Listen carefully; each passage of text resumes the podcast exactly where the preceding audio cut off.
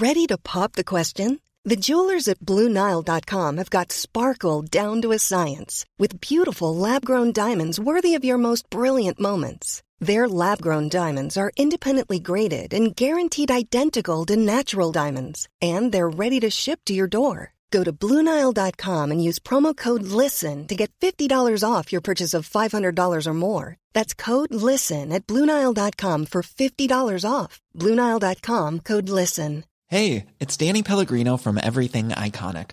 Ready to upgrade your style game without blowing your budget? Check out Quince. They've got all the good stuff shirts and polos, activewear, and fine leather goods, all at 50 to 80% less than other high end brands. And the best part? They're all about safe, ethical, and responsible manufacturing. Get that luxury vibe without the luxury price tag. Hit up quince.com slash upgrade for free shipping and 365 day returns on your next order. That's quince.com slash upgrade.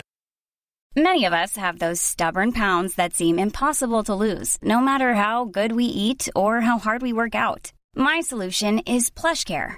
PlushCare is a leading telehealth provider with doctors who are there for you day and night to partner with you in your weight loss journey. They can prescribe FDA-approved weight loss medications like Wagovi and Zepbound for those who qualify. Plus, they accept most insurance plans. To get started, visit plushcare.com slash weight loss. That's plushcare.com slash weight loss.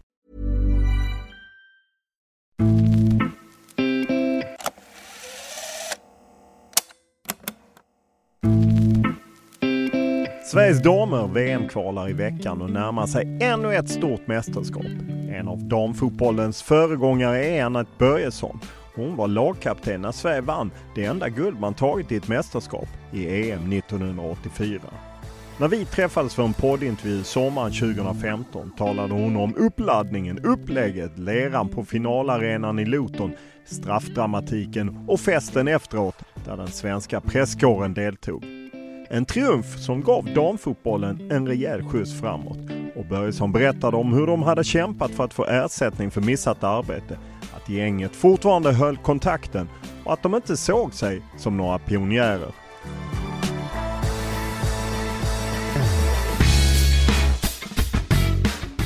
Semestertider gäller och så även för mig. Men jag vill att podden kör vidare över hela sommaren.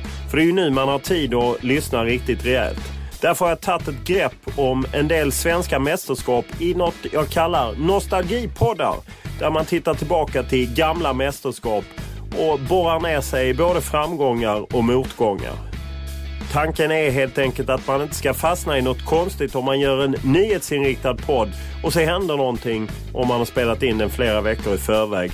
Det är ju det vanliga drivet. Nu sitter jag mer att titta tillbaka.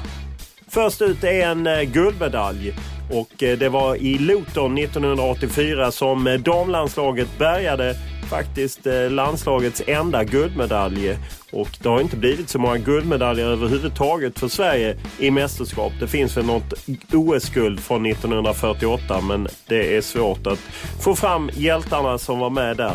Däremot Anette Börjesson, lagkapten och eh, Libro i landslaget som eh, Eh, leddes av Pia Sundhage i frontlinjen och eh, det var ett vasst svenskt landslag som tog sig vägen till EM-final och till guld. Och Anette Börjesson var ju inte bara landslagskvinna eh, i fotboll utan även i badminton. Och idag jobbar hon för Radiosporten som expert. Och hon kan sin historia och hur det har gått framåt för fotbollen under de år hon både spelat och sen jobbat för den. Som vanligt börjar vi med en faktaruta och den är lite inriktad på personen där och då när det hände.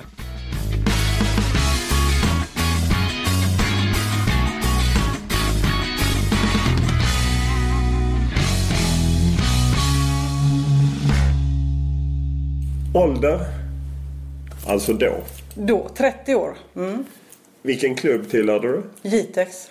Vilken position spelar du i landslaget? Jag spelar något som inte finns längre, libero. Hur eh, lång tid hade du haft i landslaget? Eh, debuterade 1975 och var jag då, då 21 så det var nio år. Vad hade du för roll i gruppen skulle du säga?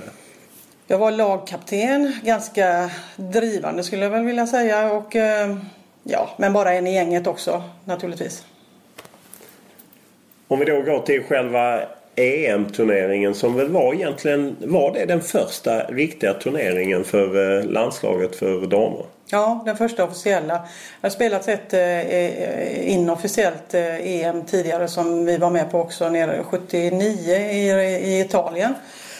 Kommer inte ihåg hur många lag det var. Jag tror det var i alla fall Danmark och England som gick till final och vi fick nesligt stryk av Italien i semifinalen. Den, den minns jag väldigt väl.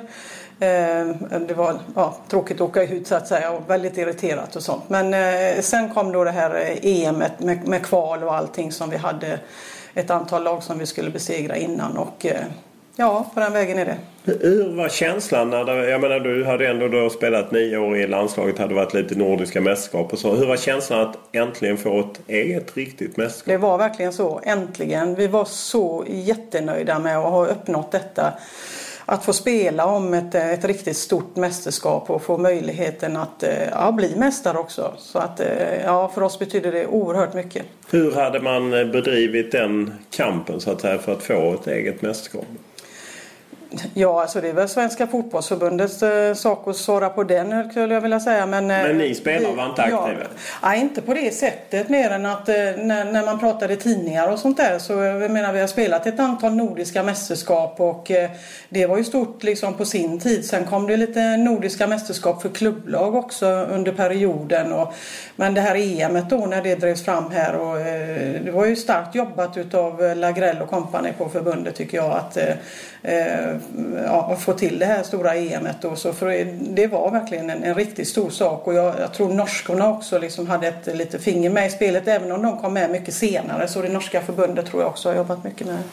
Hur, eh, det var liksom inte idag när man tänker en turnering så åker man iväg och man är iväg kanske en månad eller något liknande. Det var inte den typen av upplägg kring det här? Nej, inte alls. Först var det ju ett kval, det vann vi. Eh, minns när vi besegrade Island eh, sista matchen på hemmaplan. Det var väl en formalitet egentligen men eh, då fick vi, lov och, fick vi lov och fick lite tid att fira också liksom, på plats där. Vi var hemma i, nere i Ronneby. Och eh, sen därefter så, så spelade vi semifinaler hemma borta. Först mot Italien och därefter då så finalen hemma borta mot England. Eh, tyckte man ändå att det var kul eller hade man bilden av att det borde varit som ett VM? Eller? Att man åkte iväg och en riktig turnering? Eller var det inget man reflekterade över? Nej, jag tror inte det i det läget. Vi var bara jättenöjda över att vi hade ett mästerskap att spela om. Så enkelt var det nog. Vad minns du av kvalspelet där ni mötte lite just nordiska lag? Ja, alltså, jag säger att eh, Island borta. Eh, kallt och eh, småregnigt eller nästan snöblandat. Och eh, man fick nästan ha mycket kläder på sig. Det var besvärligt att spela där uppe och, och eh, ganska jobbigt också. Men, men eh, ehm, vi var, jag skulle säga att vi var ju rätt, rätt stabilt lag så att eh, jag tycker väl inte att vi hade några jätteproblem under turneringens eller kvalturneringens gång. Och, Island som sagt var inget lätt motstånd men eh, det är, det är liksom den sista match, de sista matcherna så det är det jag kommer ihåg mest. Eh. Men ja, vi var stabila. Då kom man till våren 84 där man då under två månader, en halv månad skulle då möta Italien och, sedermera blev det ju också England. Hur, vilka skulle du säga var de starka karaktärerna i, i, i landslaget då? I det svenska landslaget? Ja. ja Eh, Elisabeth Leidinge, eh, Pia Sundhage förstås, eh, Lena Videkull var med lite grann också. Ja, vi var väl flera, ska jag säga. Agneta, nej, nu säger jag fel. Angelica heter hon. Angelica Burevik och Karin Åhman, Anette Niklasson. Alltså Anna Svenjeby ska vi inte glömma. Eva Andersson, hela gänget. Vi, vi var ett väl sammansvetsat gäng helt enkelt. Så alla var betydelsefulla. Vem eh, var förbundskapten och vad spelade den personen för roll?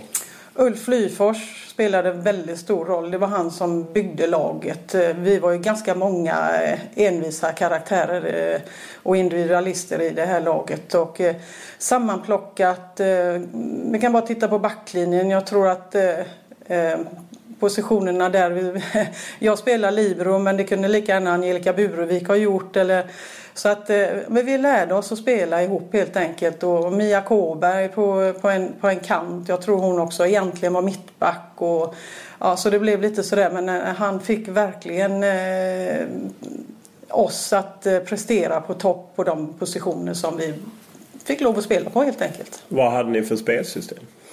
Vi spelade antingen 4-4-2 eller 3-5-2.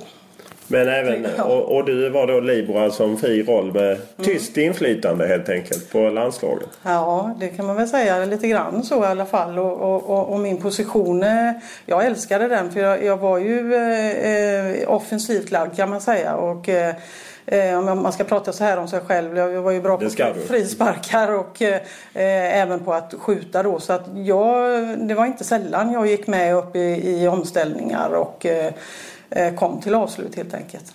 Vilka möjligheter fick ni till förberedelse inför de här då först semifinaler och det sedermera blev finaler av förbundet? Ja men eh, enligt de måtten som var på den tiden så var det ganska goda tycker jag i alla fall. Vi var borta ganska så mycket. Vi hade träningsläger minns jag i Göteborg och eh, vi hade träningsläger uppe i Linköping. Vi var några dagar före när vi, eh, semifinalen i Italien var vi där flera dagar så att nej jag tycker att det var bra. Vad hade ni för, vad lockade de med för eh, guldbonus? Eh, ingen alls skulle jag vilja säga. Mer än att eh, vi, vi, hade, vi, vi, var nog nöjda som det var. Det är klart att det, det där dök ju upp. Och, Eh, jag minns från min första landskamp att jag sa ifrån redan då att, eh, att jag fick ta ledigt för att och, så att säga, spela med det svenska landslaget från mitt jobb som jag hade då. Att vi förlorade pengar och sen hade jag ju fått reda på av min pappa som ju också spelat i landslaget en gång i tiden att ja men alltså till och med juniorlandslagsspelarna har ju betalt och de kan ju inte säga att de drar in st större pengar så då tänkte jag nej men nu, nu klämmer vi fram det. Så det blev ju lite stoff på den tiden och eh, det dröjde nog bara något år då, eh, runt 76 där innan vi fick i alla fall eh, betalt för förlorad arbetsförtjänst och det var väl vad vi hade då också 84. Var alla spelare, det var väl i, i och för sig ingen skillnad på herr och dam då, åtminstone de som var i Sverige, jobbade. Vad, vad jobbade ni med? Vad jobbade du med vid sidan av fotbollen? Ja, alltså jag var ju lite sådär handelsresande i, idrotts, i idrotter för jag spelade ju badminton också under den här perioden. Så att eh, eh jag försökte försörja mig. Eh, de gånger jag kunde jobba så, så körde jag taxi faktiskt och eh, hade en eh, underbar arbetsgivare så jag, jag, jag liksom anmälde mig. Ja men idag denna veckan kan jag köra två pass och nästa vecka kan jag köra tre. Och, ja, så, så att eh, det flöt på kan man säga. Alltså man, man bara försörjde sig på det sätt som det gick. Annars så, så höll jag mest på och tränade och eh, spelade, reste. När Sverige tidigare i somras åkte till Kanada för att spela VM så hade de för första gången lite... Ja, det såldes till och med deras specialdesignade matchdräkter till fansen och anpassade efter kvinnor och så. Vad hade ni för matchkläder undrar man? Ja, vanliga matchkläder. Vi hade inte som det har sagts några gånger herrarnas ställ eller sådär utan... Eh, det är en myt helt enkelt? Ja, det, det, skulle i så fall ha varit det första landslaget som råkade ut för det, det. Det tror jag. Jag kan inte minnas att jag har spelat i några oversized kläder i alla fall. Vill du ha mer än själva intervjun med Anette Börjesson om dramatiken och bragden i Luton 1984 då ska du lyssna på podden via Acast. För där har vi länkat in både klipp och artiklar från eh, triumfen i eh, Luton 1984. Vilka, vilket intresse var det från media kring att ni skulle spela semifinaler mot Italien och sen mot en final mot England eller två finaler mot England? Ja, på hemmaplan var det jättestort. Och eh, matchen mot eh, Italien alltså försegicks utav, alltså det var väldigt mycket skriverier och eh, matchen sändes i tv och eh, ja, så ja, det var stort helt enkelt. Hur upplevde du bevakningen? Ibland kan man ju kritisera vissa vinklar och liknande. Upplevde du att det var stor skillnad på hur man bevakade er kontra hur man bevakade till exempel herrarnas landslag? Ja, alltså framförallt på tv så, så eh, var man ju glad om man inte fick kanske Bengt Grive skulle jag väl säga som, som pratade om de små flickorna på plan och sånt. Så att, eh, men eh, de som var med runt damlandslaget, alltså de journalisterna, de, det är lite grann som idag också att någonstans så, så strävar de ju också efter att göra ett, ett, ett bra jobb. Sen så här, det här med att man skriver på ett visst sätt, det har ju slätats ut och, och gjorts mera eh, eh, ska vi säga, liknande så som på herrsidan. Eh, men det kunde ju förekomma vissa eh, mindre bra saker i, i, i, tidningarna. Men jag tycker inte så mycket runt eh, landslaget även om vi ibland kunde tycka att de gick kunde skriva lite grann mer om matcherna än om, om eh, någon, något bl jag ska säga blont bombnedslag. Eller alltså att man gick så väldigt mycket efter hur någon såg ut och så. Men det tyckte jag inte liksom runt landslaget att det var så. När ni eh, närmade er semifinalerna semifinalen mot Italien kände ni att ah, men de här kan vi ta? Eller var ni lite nervösa för att man inte hade så mycket kampsutbyte så man inte riktigt visste var man stod? Ja men lite grann så var det väl. och, och Eh, vi kände ju till Carolina Morace. Vi visste att de hade en bra målvakt, Eva Rosso och eh, eh mera som var, nu kommer jag inte ihåg, eh, jätteduktig annan mittfältare som jag har glömt namnet på. Men eh, det var ett bra lag, de var tekniska. Eh, det brukar ju vara så att man spelar ungefär så som herrarna gör. På något sätt så lärs det ut samma i varje land. Så att ehm, det var vad vi visste kan man säga. Så att det, det var väldigt tuffa möten.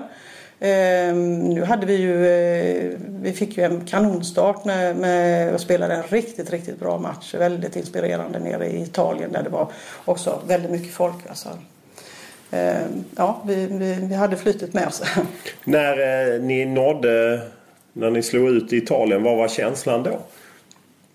Ja, vi, det var, eh, alltså man var euforisk, det, det kan man väl säga. Så att eh, eh, en match kvar att spela. Vi började ju borta och eh, jag minns att vi var på Romas träningsanläggning och fick träffa de killarna där. Vi skulle ju träffa Nisse Lidholm då som var tränare för dem och eh, det fick vi också göra. Och, och Nisse kom ju med sin fru och några till på, på matchen så det, det var ju bejublat kan man säga. Så att, någonstans finns det det där också att man liksom gärna vill göra väldigt bra ifrån sig. Nu handlar det inte mycket om det men, men det blir en liten extra spänning där och eh, en liten extra krydda när man får vara med om sådana saker. Så att det var eh, eh en riktigt bra match vi gjorde. Efter att ni hade vunnit eh, 3-2 i Rom då första matchen. Var ni säkra på att gå vidare när ni skulle ta emot Italien i Linköping?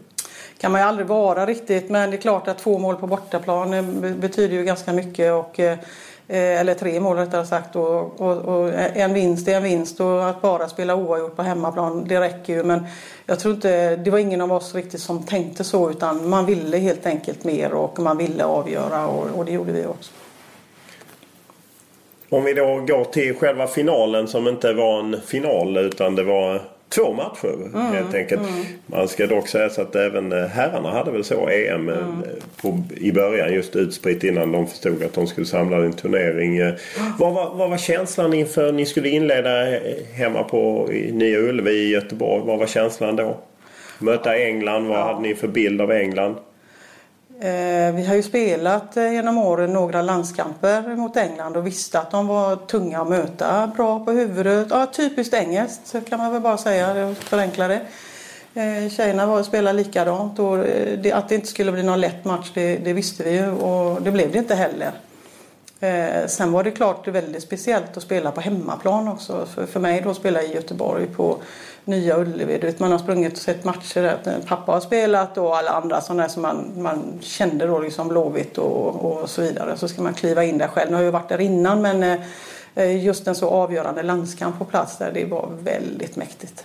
Och det var lite över 5000 på läktarna. Mm, 6000 var till och med. Ja, var det något som kändes extra? Även om 6000 på den jättearenan inte är jättemycket. Nej precis. Då var den inte så stor som den, som, som den är idag. Men trots allt så är 6000 ingenting på, på Nya Ullevi. Så att, eh, men för oss var det förstås eh, en skön känsla med, med, så mycket folk. Och det ska sägas i, i Linköping i semifinalen så var det faktiskt utsålt också på gamla Folkungavallen. Så att eh, det var skönt, kul att få vara med om det här. Kände man att ja, men nu gör vi ett avtryck på något sätt? Att eh, dels kom mycket folk, mycket mediebevakning, matchen i TV. Mm. Att, att ni gör ett avtryck och på något sätt tar avstamp mot något annat? Absolut. Alltså det är så viktigt att eh, Mm, eh, alla som håller på med idrott tror jag försöker på ett eller annat sätt att göra någonting så att det blir bättre. Så får man inte alltid njuta av det själv men nu fick vi ändå uppleva det här första EMet. Och sen har det verkligen rullat på och i, i en rasande fart vill jag säga. Så att det var ju bara i nästa EM som det blev eh, eh, grupper samlade i Norge då när vi spelade där 87. Så att eh, ja, det har ju gått undan. Om man ser till eh, första matchen så talas det om att Sverige var väldigt överlägset. Hade otroligt många chanser men vann bara med 1-0. Hur, hur var känslan i gruppen efter det? Ja, spänd men alltså, man är ju nöjd men, men att det skulle krävas så otroligt mycket och att vi liksom inte kunde få in bollen det är ju väldigt frustrerande det kan man säga. Så att, eh, ehm, ja, det, det, var samtidigt lite jobbigt för vi visste ju att det inte skulle bli någon lätt match i England och det kan man väl lugnt säga att det inte blev heller. Nej, det var två veckor mellan matcherna eh, innan ni fick åka dit. Hur, hur hanterar man en sån tid? Det måste vara kanske lite jobbigt att så lång tid just en final. Ja, det, det kan man också säga men eh, alltså, livet gick ju vidare så att säga och vi var ju ganska så många i, i landslaget som spelade i Jitex på den tiden. Jag tror vi var med sex stycken så det är klart, då har man det gänget runt omkring sig. Så man, eh, det blir ju lite så att man går och ventilerar saker och ting. För det, det är ju, man kan ändå inte släppa det här utan det är ju det som är det nästa stora målet. Så det var ju fullt fokus på att spela den här finalen under den här perioden vill jag säga. Och ni åkte till England. Hade det, minns du om ni stördes av några skador? Uh, ja, alltså, det var ju lite grann. Jag tror att Annette Hansson, nu var hon ju inte helt inne i, i allt men hon kom ju med för att vem var det? Var det Helen Johansson som var sjuk? Och sen så vart det liksom något tvärtom när jag minns. Så att Hansson var väl inte, hon blev, fick någon körtelfeber eller någonting sånt där. Så hon var borta i finalen i alla fall. Minns du startelvan? Eh, ja, det måste ha varit eh, Mia Kåberg, eh, Burevik, Börjesson, Niklasson. Usi. Nej, Jansson spelade. Ja, Leidinge i mål och så Börjesson, Jansson, Burevik, Kåberg. Och sen ett mittfält med Åman Svensson, Svenjeby, ja, Eva Andersson. Andersson ja. Och sen på topp var det Lena Videkull, Pia Sundhage och Helene Johansson. Ja, vi körde 4-3-3. Eller... Där Videkull dock gick av efter 36 minuter. Och in kom ja. Usitar då. do. Dosan ja, ja. precis. Ja. Jag kommer inte ihåg vad det var men om det var så att Lena, alltså om hon skadade sig eller om hon eh, inte, ja det bara blev ett byte. Det, det, det, minns jag inte faktiskt. Var ni nervösa när ni klev ut på Kenilworth Road i Luton och ja. skulle spela? Det var ju eh, konstigt därför att det hade ju regnat något så förjolat och, och så kommer vi dit ut där och så mm, in på plan och värmer upp och planen såg jättefin ut. Vi såg inte röken av engelskorna. Alltså, vi har ingen aning. Är de här? Är de... Ja. Jag var ute och värmde upp var de inte i alla fall, det kan jag säga. Så att, eh, de körde någon slags psyktaktik? Ja, någonting. Det, det, det, var, det var väldigt märkligt. Sen kom vi ut och så började vi spela matchen. Så tror jag det tog 20 minuter, sen hade vi sprungit sönder den plan.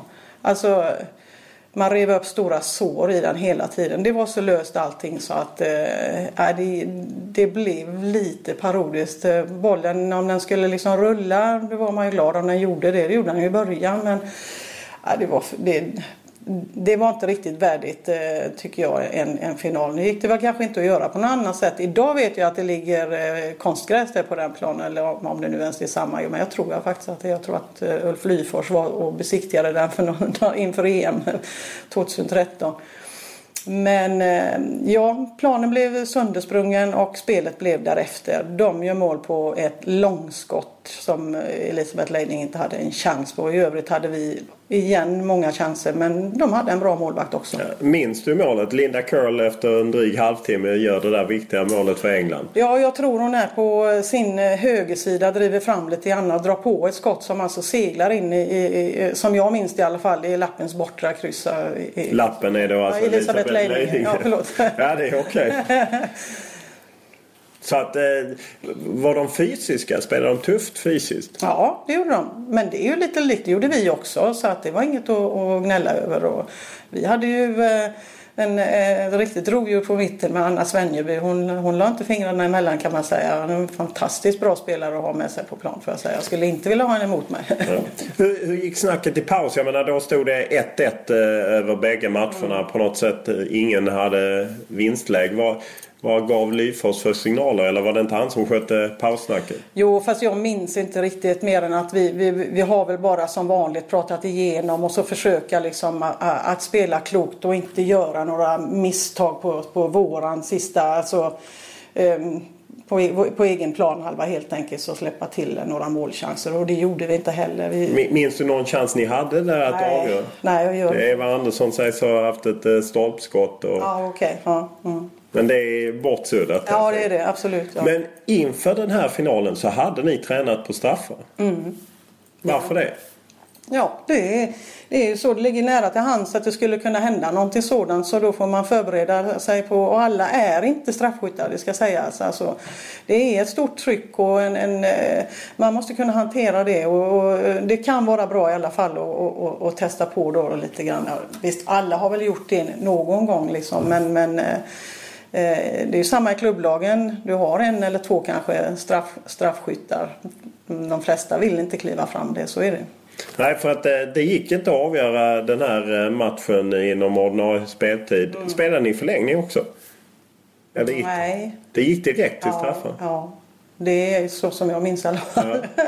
Eh, Och eh, då när det kommer till straffar så börjar England. Hade ni förtroende i Elisabeth Leidinge, målvakten? Absolut, absolut. Och, alltså är det någon som ska klara det där och hon har ju en tävlingsinstinkt utan eh, dess like och eh, Eh, ja, jag, jag tänkte det här får bli Elisabeths show i, i stort sett. Alltså, så att hon, eh, hon knep väl två också tror jag. Så att, eh, ja. Hon började ju med att ta den första av målskytten Linda Köll och sen var det du som skulle kliva fram. Hur, Mm. hur gick tankarna då?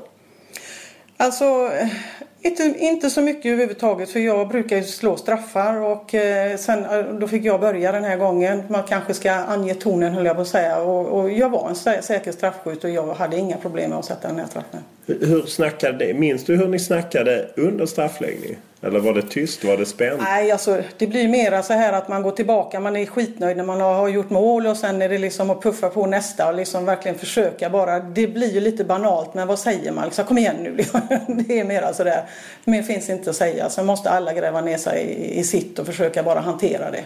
Kan du känna känslan fortfarande idag hur det var att stå där och liksom i den dramatiken? Jag sitter här och ryser. Är Ja, det men det så? gör jag. Ja, ja, men, ja, det, det, det, eh, vad jag bär med mig är att jag eh, fram till dess hade spelat ett antal EM-finaler eh, i badminton men jag förlorat. Nu vann jag. Så då, eh, du ser på mig. Mm. Och, och det var dåtidens eh, kanske bästa svenska spelare åtminstone sa ju både engelsmän och italienare det efter matcherna. Pia Sundhage som fick avgöra. Hur, hur var det då när du såg bollen gå i mål? Ja men vi bara sprang. Alltså det var helt galet. Alltså vi, jag, jag skrek och vi, vi bara for fram mot Pia och sen var vi en, en hel hög bara eh, låg där och vi, alltså ja. Ja det var galet var det alltså. Jättelycklig. Jag har aldrig varit så glad. Idag är vi ju vana vid att det är fest i Kungsträdgården eller kring Sergels torg eller i Vasaplatsen i Göteborg när något landslag vänder hem med en medalj och ska hyllas. Annat var det på eh, den tiden när eh, Sverige bärgade sin enda guldmedalj på damsidan i fotboll. Eh, Herrsidan har ju ett OS-guld från 1948 men på damsidan finns det det här EM-guldet från 1984 och det var inte direkt JAS-plan som mötte och inte heller så hade man bokat några större torg. Efter eh, slutsignal och så, hur, hur gick det till? Fick ni medaljer? Hur var prisceremonin? Ja, det var en prisceremoni ute i leran. Eh, vi fick eh, osten som vi kallar den, schweizerosten. Det är inte samma fina trofé som de har men det var en som de hade gjort då och det var hål i den. den tog jag emot och sen fick vi guldmedaljer och ja, sen var det liksom lite tal och annat. När det var, jag kommer inte ihåg vilka det var som delade ut priserna eller någonting sånt där. Men eh, det var bara stor lycka, lycka och så fotografer på plats och bilder och så vidare. Och det- var ju ett gäng svenska journalister som var med förstås och, och eh, ehm, fick dela glädjen med oss. Var det några svenska fans? Nej, inte som jag. Men ja, det var nog några på läktarna. Men du vet att det, det, var inte, det var inte mycket folk om vi jämför med eh, hur det var i Sverige. Hur eh, efteråt, hur, vad hände i omklädningsrummet? Hade de förbundet skickat in champagne eller vad? Nej, det tror jag inte. Vi, vi, vi, eh, du vet engelska, det var någon pool där och så. Så det var väl någon som hoppade ner med, med kläderna eh, i den här poolen. Den, ena utav dem. Så att då förstörde man det vattnet. För vi var ju så grisiga så det var ju, alltså, det var ju lera upp till anklarna höll jag på att säga. Så det var jätte, vi var jättesmutsiga. Men annars så, så, så var det sådana här badkar och annat. Så att vi, vi firade genom att bada i en av poolerna där. Det var väl ungefär det. Och sen på kvällen så blev det ju förstås fest. Ja, vad, vad hände på man vill ju gärna veta guldfesten. Idag skildras ju gärna sånt i media. Men jag kan inte tänka mig att det var många journalister som var där. Eller det var de. Gamla tidens journalister kanske var med och festade. De var inbjudna. Ja, de var med och festade. Jag minns att jag dansade med Stig Hagberg från Expressen. Ja, okay. jo, då, det var roligt. Och, och Pia hade lovat eh, att hon skulle ha kjol på sig under middagen. Och så då, då fick vi hjälpas åt allihopa och piffa till henne. Så jag har någon gammal bild där de står och målar henne och gör henne i ordning och eh, hon hade kjol på sig. Sen gick hon upp och bytte om. Men eh, hon höll sitt löfte. Mm. Varför var det en grej att hon Nej, jag vet. Hon bara sa det och, och då var ju alla snabba att hugga på det förstås. Så hon fick ju liksom... nu hade hon ju ingen kjol som det var ju någon som fick låna en till henne förstås. För det, det var ju inte Sundhages grej liksom i, i vägen då. Men eh, ja, så, så, blev det. Det var ganska roligt. Vilka förbundspampar var det? Mm. Om några? Jag minns inte det. Nej. Men var alltså, det... Det brukar... Ja men Lagrell var väl med va? Det tror jag. För han brukade vara med oss på resorna. Men, men om, han var väl inte pamp om vi nu ska uttrycka oss så Nej. på den tiden. Så att eh, han var ju med som eh, eh vad heter det? Överledare då? Ja det tror jag. Ja precis. Va? Eh, sen hade vi har ju läkaren eh, Ingela Palmqvist som inte är med oss längre.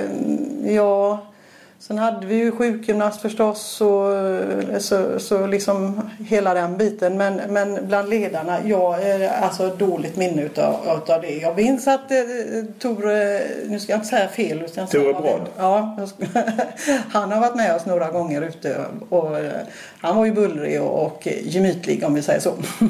det var diplomatiskt uttryckt. Ja. Eh, var engelskorna med på festen eller? Hur var stämningen gentemot dem efter ni hade vunnit? Nej, jag minns inte att de var med utan det var en middag vi hade. Var det på en... Var bodde ni? Vet inte. Ah, Okej, okay. det är blankt. Ja, det, det, är helt... Eh, och jag kan ha fel om engelska men jag kan inte eh, minnas att de var, var på plats. Var det någon som höll tal eller eh, hyllade er? Ja, det brukar ju alltid vara någon så att det gjorde ju säkert Lagrell och, och ja, Lyfors sa säkert några eh, ord också men eh, mycket mer än så var det väl inte. Det Detta var ju före internets tid och eh, ja. mobiler och liknande. var det folk som ringde er eller ringde dit eller skickades det telegram eller? Kommer inte ihåg. Nej, nej, okay. nej. Men telefonsamtal, nej. Alltså, jag ringde inte hem eller någonting sånt där. Det förmedlades via pressen, alltså då att vi hade vunnit och så vidare. Och, Eh, vem var där för... Eh, det var ju någon, det var någon i tv. Vad heter han som brukar vara i Rom? Eh, Åke Malm? Han var där. Ja, okay. Mm. Så eh, jag tror att det är han som pratar på de, de rörliga bilderna ifrån, eh, från England som någon då var eh, för jag tror inte att den matchen sändes i England men bitar liksom ja, målet bland annat och, och, och straffarna det, det, det visade sig här hemma sen. Var det någon skandal som vi inte känner till? På Nej. efterfesten? Nej. Eller ni var städade? Inte, inte mer än vanligt. Nej, städade var vi absolut inte. Men gick ni ut vidare sen? Och Nej, det var ingenting där vi bodde liksom där ute. Så att eh, vi höll oss på hotellet och det var trevligt nog. Ja. Hur blev ni mottagna när ni kom hem till Sverige? Ja, det var faktiskt folk ute på Landvetter som jag. Vi delades ju upp naturligtvis och eh, Eh, först så eh, gratulerade alla i tullen oss när vi kom den vägen där. Då kände man igen alla de eh, som jobbade där. Så att, eh, sen när vi kom ut så, eh, så var det tv där och tidningar och, och, lite vänner och släkt och så vidare. Så att, eh, det var faktiskt lite folk och jag minns att det, ja, det, det var ju liksom eh, bilder eh, på tv Det de sände liksom när vi anlände och så vidare. Så att, Ja. Hur, hur var uppmärksamheten i, i stort? Jag menar om man ser idag så blåses det ju på väldigt mycket när just man kommer hem och ja. kanske med någon medalj och så. Hur, mm. hur ser du på det i... Hur var det, upplevde du det då? Stort för att vara då förstås. För att eh, det skrevs ju mycket. Det gjorde det. Både före, under och efter. Eh, som sagt bra mottagande på Landvetter. Sen efter det så Göteborgs fotbollsförbund, där blev vi väl eh, också hedrade utav dem och i samband med någon match eh, Blåvitt eller om det var ett derby eller någonting sånt där. Så att eh, ja, det hände en del. Och eh, var det mycket intervjuer och så jämfört med hur det hade varit tidigare? Ja, alltså det hade byggts upp där under, under tiden som vi, vi spelade kvalet och ju närmare vi, just från semifinalerna framåt så var det ju väldigt mycket kan man, med, med vad det har varit tidigare. Blev det en eh, liten baksmälla sen att, att uppmärksamheten dog? Som det brukar vara lite grann på, på, eh, med damfotbollen eh, så, så eh, blev det lite tillbakagång fram till.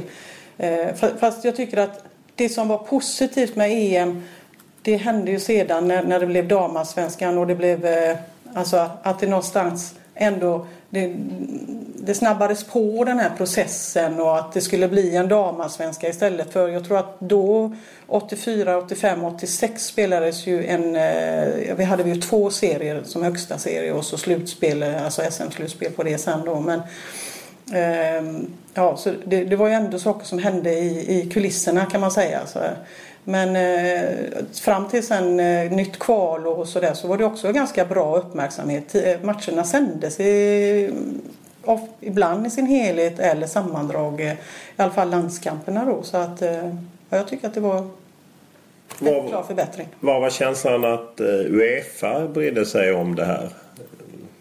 Var det någonting kring finalen eller? Nej, alltså jag kan inte Alltså, man visste väl vad så här, Uefa var naturligtvis och så men, men deras roll, eh, det förstår man ju att det är de som bestämmer och det är de som eh, tillsammans med, med alla länderna på något sätt då eh, skötte och försökte liksom förändra för damfotbollen och, och få en start i utvecklingen vilket ju, vilket ju ändå började där och då. Och, och sen har det ju gått med en, en, en rasande fart. Så det är klart att de här eh, människorna som jobbade med det de har ju lagt ner eh, ett bra jobb tycker jag och eh, sen har vi ju fått eh, kvinnokommittéer och så i Uefa och det tror jag är, är, är väldigt viktigt att jag tror att det började på den tiden då liksom att det smög fram och det kom, man kom, blev, blev liksom starkare på den sidan också.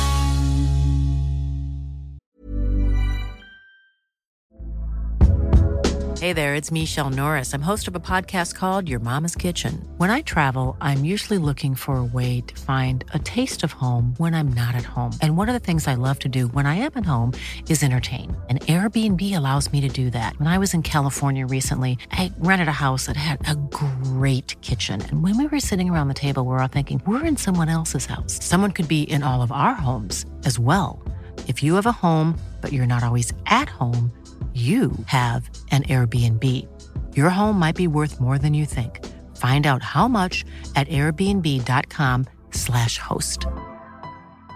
Mom deserves the best, and there's no better place to shop for Mother's Day than Whole Foods Market. They're your destination for unbeatable savings, from premium gifts to show-stopping flowers and irresistible desserts. Start by saving 33% with Prime on all body care and candles. Then get a 15-stem bunch of tulips for just $9.99 each with Prime. Round out Mom's menu with festive rosé, irresistible berry chantilly cake, and more special treats. Come celebrate Mother's Day at Whole Foods Market. Quality sleep is essential. That's why the Sleep Number Smart Bed is designed for your ever evolving sleep needs. Need a bed that's firmer or softer on either side? Helps you sleep at a comfortable temperature? Sleep Number Smart Beds let you individualize your comfort so you sleep better together. JD Power ranks Sleep Number number 1 in customer satisfaction with mattresses purchased in-store. And now save 40% on the Sleep Number limited edition Smart Bed for a limited time. For JD Power 2023 award information, visit jdpower.com/awards. Only at Sleep Number stores or sleepnumber.com.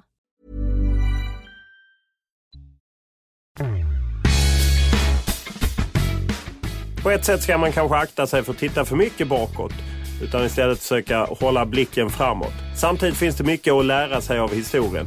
Det är nyttigt med perspektiv och inse att saker och ting faktiskt går framåt och att det har blivit bättre på många sätt. Det betyder inte att man är i mål, absolut inte. Det betyder inte heller att man måste vara nöjd. Men det kan vara viktigt att inse att mycket har blivit oerhört mycket mer bättre och mycket har utvecklats. Allt från fotbollen till hur man jobbar med fotbollen och att det är någonting som är positivt och det är någonting som dagens spelare skördar. Därför kan det vara viktigt att tänka en tanke på dem som drog det tunga lasset i början när det verkligen var motvind och kämpade för att Sverige inte bara skulle nå framgångar på planen utan även skulle ges möjligheter utanför planen.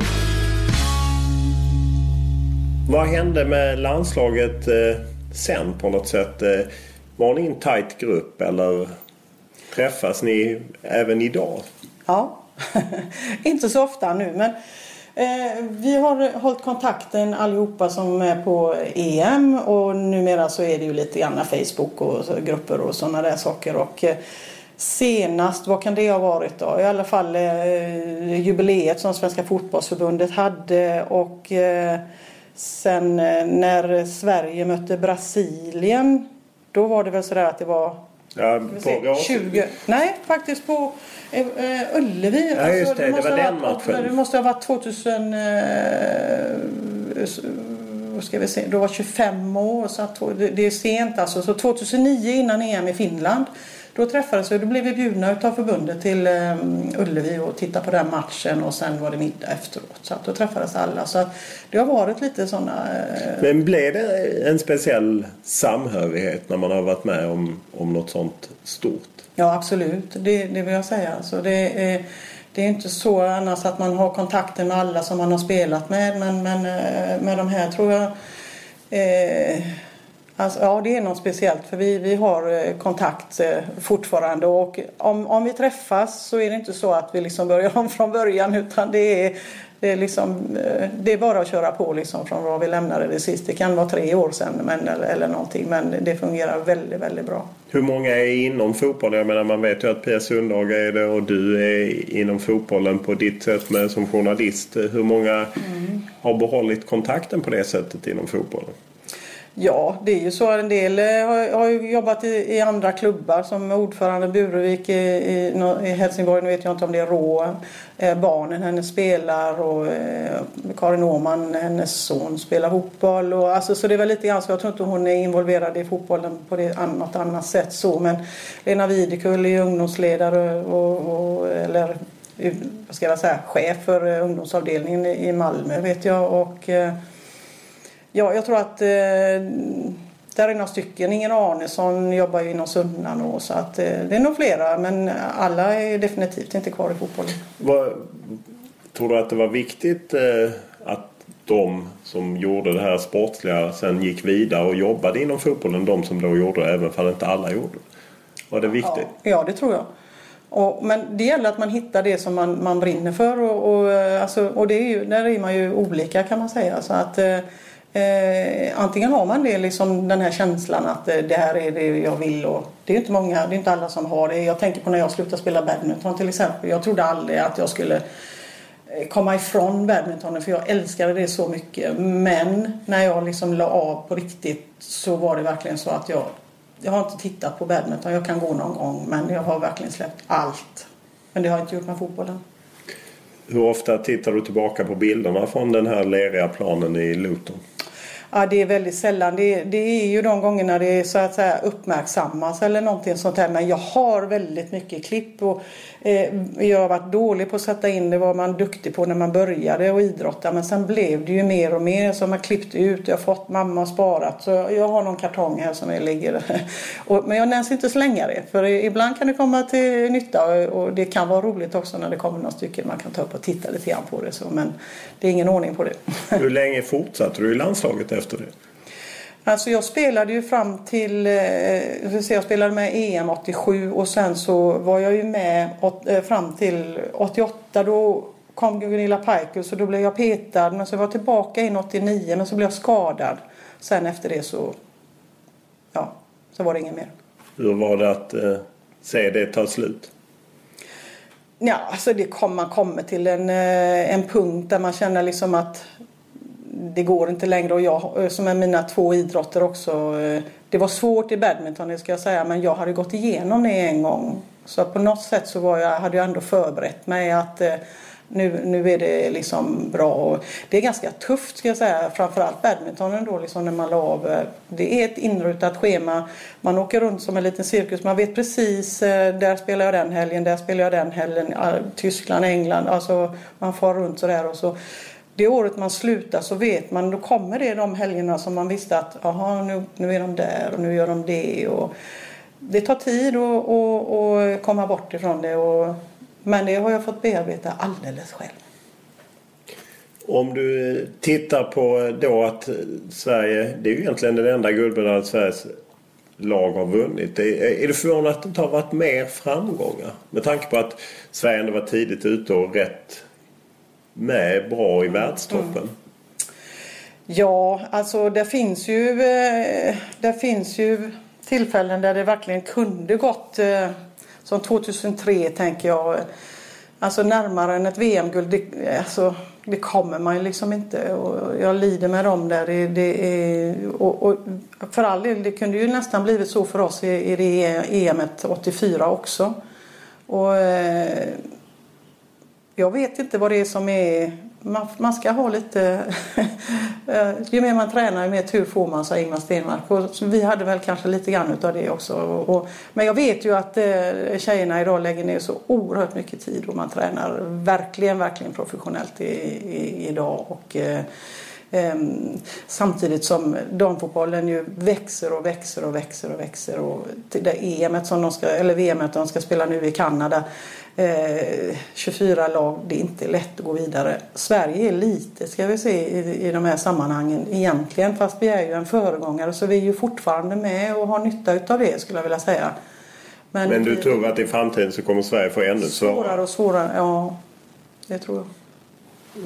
Vad beror det på att man är ett litet land helt enkelt? Är det enbart det? Ja, alltså om vi tittar på, tittar på vad vi gör på ungdomssidan så, så är det ju, och det är både på herr och dam, så är vi med riktigt, riktigt bra. Alltså EM-slutspel nu för F19-landslaget eh, på herrsidan U21-EM och det är, alltså det är jättebra. Vi har väldigt bra på, på eh, utbildare ska vi säga. Så att eh, om man någonstans kan då också ta vara på alla talangerna så att de blir eh, nu kommer jag in på kritik här på damallsvenskan. Jag tycker att vi har för alldeles för många utländska spelare. Ja, jag förstår alltså att man ska försöka leta efter de här men vi måste ta hand om våra egna talanger. Vi slarvar bort dem. Hur skulle man agera från klubbarnas sida med det? Ja, jag, jag har inte någon, någon, lösning på det men jag tror att man ska ha mer tålamod med de egna spelarna och det finns ju röster som, som talar för det här idag där de har vänt. Där man ser att det finns helt enkelt inte pengar att lägga alltihopa det här. Kanske vi ska lägga det på, på de, de eh, eh svenska spelarna istället. Och, eh, visst, det, det är jättebra att ha Marta det, men, men eh, om vi har 44 spelare i damallsvenskan, kan vi ens, alltså som är från eh, utlandet, kan vi ens alla dem? Vi kan inte hindra dem från att komma hit och söka jobb för det är ju det de gör idag så att eh, det förstår jag också. Men vi kanske ska ge de svenska spelarna lite jobb också. Om du tittar på dagens spelare, vad är du avundsjuk på jämfört med vad du hade själv som spelare?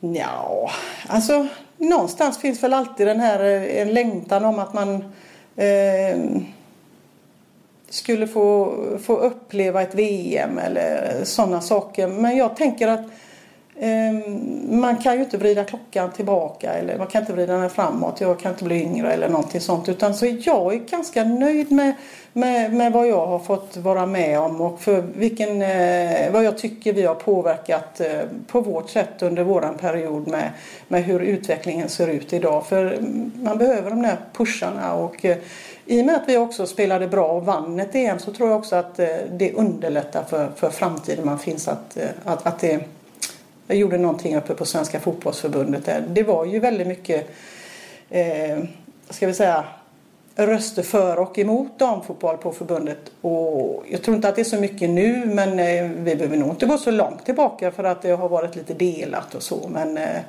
eh i jämställdhetens namn heter det eller så, så funkar det ju numera och då, och, och då pratar man inte så mycket i de termerna för det, fastän vi ser att det händer saker fortfarande på idrottsgalor och annat som inte, egentligen inte, man tänker att det, det, här ska inte hända. Så, så, så slinker tungan ibland hos vissa så blir det skriverier om det. Men om man nu skulle gjort en sån sak på någon gala för 20 år sedan så hade inte pressen brytt sig om det. Men det gör de idag. De är på som fasen och det är bra. Hur ofta stöter du på det själv under den tiden? att ja, bakåtsträvande som inte ville att ni skulle spela fotboll eller i varje fall inte ha de möjligheterna? Alltså de finns ju, de finns ju nu. Och in, alltså när man då var uppe på den nivån där, då tycker jag liksom att eh, det var jag var inne på innan om man var avundsjuk eller så. Vi hade ju det bästa som fanns på det just då. Och då får man ju vara glad att man fick lov att ta del av det. Eh, sen att det finns bakåtsträvare, eh, ja alltså man kan inte annat än att argumentera för sin sak. Spela så bra det går. Och är det någon som inte gillar det, ja, jag kan inte göra någonting åt det. Jag slutar inte att spela för den sakens skull utan jag, jag fortsätter ju och det har man ju gjort och dessutom fortsätter, fortsatt på andra sidan så att säga som eh, skribent eller vad vi ska kalla mig. Då. Men eh, vi kommer aldrig ifrån eh, näthatet till exempel som finns idag. Det fanns inte då men det fanns ju andra som kom fram och sa saker, sa, sa, sa saker till en liksom öga de? mot öga. Ja, vad sa de då? Ja men om vi skulle möta er så skulle ju ni inte ha en chans och vi spelar division 5 och vi skulle ju bara mosa er. Ja men det är klart. Och, och vem har bett dem att få möta er? Alltså de fattar ju inte. Det är bara en det är en stor avundsjuka egentligen och, och, och, vad ska man säga egentligen? Alltså väx upp. Om man eh, tittar tillbaka så kan ni ju framstå som pionjärer. Kände ni er så då? Eller var ni bara, ah, vi spelar fotboll? Alltså pionjärer på ett sätt att vi fick ett EM men pionjärerna var väl egentligen de som satte igång 73 och fick ett, eller tidigare ska jag säga, men som var med i den första landskampen. Eh, Ebba Andersson och som, som oftast nämns då. Eh, med många flera. Så att eh, Ann Jansson var väl med i den landskampen. Jag tror Elisabeth Leidinge, ung målvakt, var med då också. Så att eh, det är väl riktiga pionjärer nu. Om du ser vad som har hänt sedan ni vann EM 84 och till idag. Är du förvånad? Är du, hur, hur ser du på hastigheten som det har hänt? Är det snabbt, långsamt? Om man talar ja, förutsättningar. Det hände ju någonting där på Alltså om man säger att 84 då fanns det väl två kanaler i Sverige eller någonting sånt där. Sen kom det en kanal till. och, och, sen så har det ju exploderat någon gång i mitten på 90-talet och hur många kanaler det finns idag det vet jag inte. Um, uh, det har väl hjälpt till och uh, man tittar på utvecklingen uh, på tidningar och, och, på nätet och allting sånt där så allting bara växer. Och, Därför så blir det en, en slags nyhetstörstande för man behöver ju få in material också. Va? Så att eh, eh, idag kan man ju synas på tv men ändå inte synas på tv. Förr syntes man på tv och då såg alla det. Det är den stora skillnaden. Om du ser på eh, förutsättningarna för spelare. Är du, hur ser du på hastigheten, hur det har förändrats? Det är samma där, alltså i, i takt med eh, hur klubbfotbollen har utvecklats här i Sverige, vilket den har gjort också med, med, en, med en bra fart. Och, och det har också gått kanske sådär i tio års eh, eh, någon slags cyklar. Vi hade bra lag i början och Öxabäck dominerade. Sen dominerade Jitex. Sen kom Älvsjö, Djurgården Älvsjö. Och sen kom Umeå. Sen var det Tyresö kanske och sen så Malmö då. Så att eh, alla de har flyttat fram positionerna, hjälpt till att flytta fram positionerna för de har varit drivande för damfotbollen i Sverige med sitt sätt att jobba och eh, Eh, sin ska vi säga, framsynthet och hur, hur, man, hur man vill ha det. Och, eller föregångare helt enkelt. Och det, det har varit jättebra för damfotbollen. Sen då att vi fick en damallsvenska var ju jätte, alltså alldeles eh, det absolut bästa som kunde hända. Och det näst bästa är ju nu då för bara några år sedan när, när eh, Eh, norr och söderettan slogs ihop till eh, en elitetta. Också väldigt, väldigt bra. Och, och, även om det var, har varit väldigt mycket liv över det här för alla pratar pengar jämt. Va? Man kan inte Eh, det är det den stora oron liksom att klubbarna ska hänga med och så vidare. Så att eh, i, i kölvattnet så har ju organisationerna på, ute i klubbarna också fått lov att förändras och har blivit mycket mer professionella i sitt jobb. Och där håller man väl på och eh, bli bättre. Det finns mycket att göra nu men det är absolut mycket bättre och, och det är också det som gör att vi, vi eh, sitter och pratar om de här sakerna idag. Och kanske det viktigaste av allt. Hur, hur ser du på hur spelet har förändrats från när ni sprang omkring på Leråkern 84 till det man ser idag på världstoppen? Ja, alltså det som kom in sen det var alltså mycket mer av den här tekniken och jag vet ju att man känner igen saker från, eh, vi hade en ledare som heter Mikael Pansar, han var väldigt mycket på det här vi skulle träna vän med bollen. Och det var ju överstegsfinter. Alltså man gjorde det som ett, ett moment i, i, bara i uppvärmningen så vi höll på med alla möjliga sådana här du vet passningsfinter och skottfinter och eh, ja det var allt möjligt. Och, och det är sånt där som de, det är vardagsmat idag och eh, det är helt fantastiskt att se. Jag kommer ihåg en gammal film utav någon man som, som jag vet inte om du har sett den. Jag kommer inte ihåg vad han hette. Han hade liksom säg, 101 finter med Uno ungefär. Och jag vet att Zlatan har sett den filmen och imponerats eller tagit till sig en hel del saker. De var helt osannolika de grejerna han gjorde med boll. Man tänkte det här, det här är inte... Men det var väldigt roligt att se den och det här är alldeles verklighet idag vad man gör med en boll. Allting har förändrats. Bollarna har förändrats, skorna, materialet alltså har förändrats. de gör sådana saker. Man, alltså, så jag tänker att med en racket kunde man göra sådana saker. Det kunde man inte göra med en vanlig, på, på våran tid med boll och fot utan eh, det krävs ju de här materialförändringarna för, eh, för att få till de här skruvarna på bollarna som är idag till exempel. Och en mittfältare behöver ju inte nödvändigtvis ha likadan sko som en back till exempel och en forward och, och, och en mittfältare inte heller utan man kan få lite vad man nu vill ha för någonting. Så jag, jag tänker pingis här och material och lite sånt. Det är ganska häftigt. Hade du platsat idag? Om du hade varit ung? Då väljer jag att svara ja. det, alltså, ehm, ja, det tror jag. Med min, min eh, spelförståelse och mitt, mitt sinne för spelet och eh, eh, ja, bra passningsspelare, bra skott. Ja, ja, jag tycker, ja, det tror jag faktiskt. Jättebra. Tackar så mycket. Tack, tack. Efter det senaste VM-slutspelet i Kanada där Sverige fick lämna redan i åttondelsfinalen efter att ha blivit utspelat av Tyskland kan man fråga sig om det någonsin blir några svenska guldmedaljer i framtiden. Det är inte svårt att dra parallellen med herrsidan där Sverige direkt efter kriget, man hade ju inte varit med i andra världskriget, kunde ta ett OS-guld i London 1948, kunde ta ett brons 1950 i Brasilien och även ta ett silver på hemmaplan 1958 och därefter dröjde det till 94 när man skrällde och tog ett brons. I övrigt har det varit rätt skralt med medaljer på här sidan för konkurrensen har ökat. Vi ser en liknande utveckling på damsidan där Sverige som var en av pionjärerna och drog igång damfotboll tidigt länge har varit en riktig världsmakt men kanske börjar darra lite. Ja, de som inte håller med om det de pekar på att man tog VM-brons 2011 och att man faktiskt tog ett brons eller åtminstone nådde semifinal i hemma-EM 2013. Men känslan är ändå att man har svårare att hänga med. Det återstår att se om man kan få fart på utvecklingen igen. Men det är en verklighet att fler och fler plockar upp fotbollen och fler och fler blir bättre och bättre. Och Sverige kanske inte alltid hänger med. Och det är kanske inte så konstigt med tanke på att Sverige är ett relativt litet fotbollsland. Nostalgipoddarna fortsätter naturligtvis. Vi kör hela sommaren med podden och det kommer bli återblickar till VM 74, VM 78, VM 2003, EM 2004 och EM 1992. Vi kommer brotta oss ner i alla möjliga detaljer kring vad som hände och inte hände i de svenska mästerskapen. Så det är bara att haka på. Ni hittar som vanligt podden där man hittar podden iTunes, Acast, Podcaster. Kan även googla Lund och så på fotbollskanalen.se.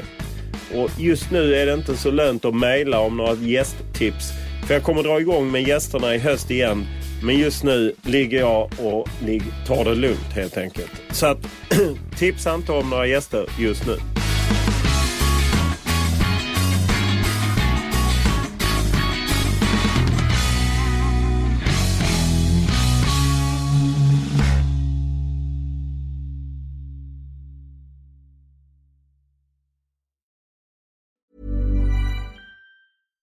When we're on a budget, we still deserve nice things.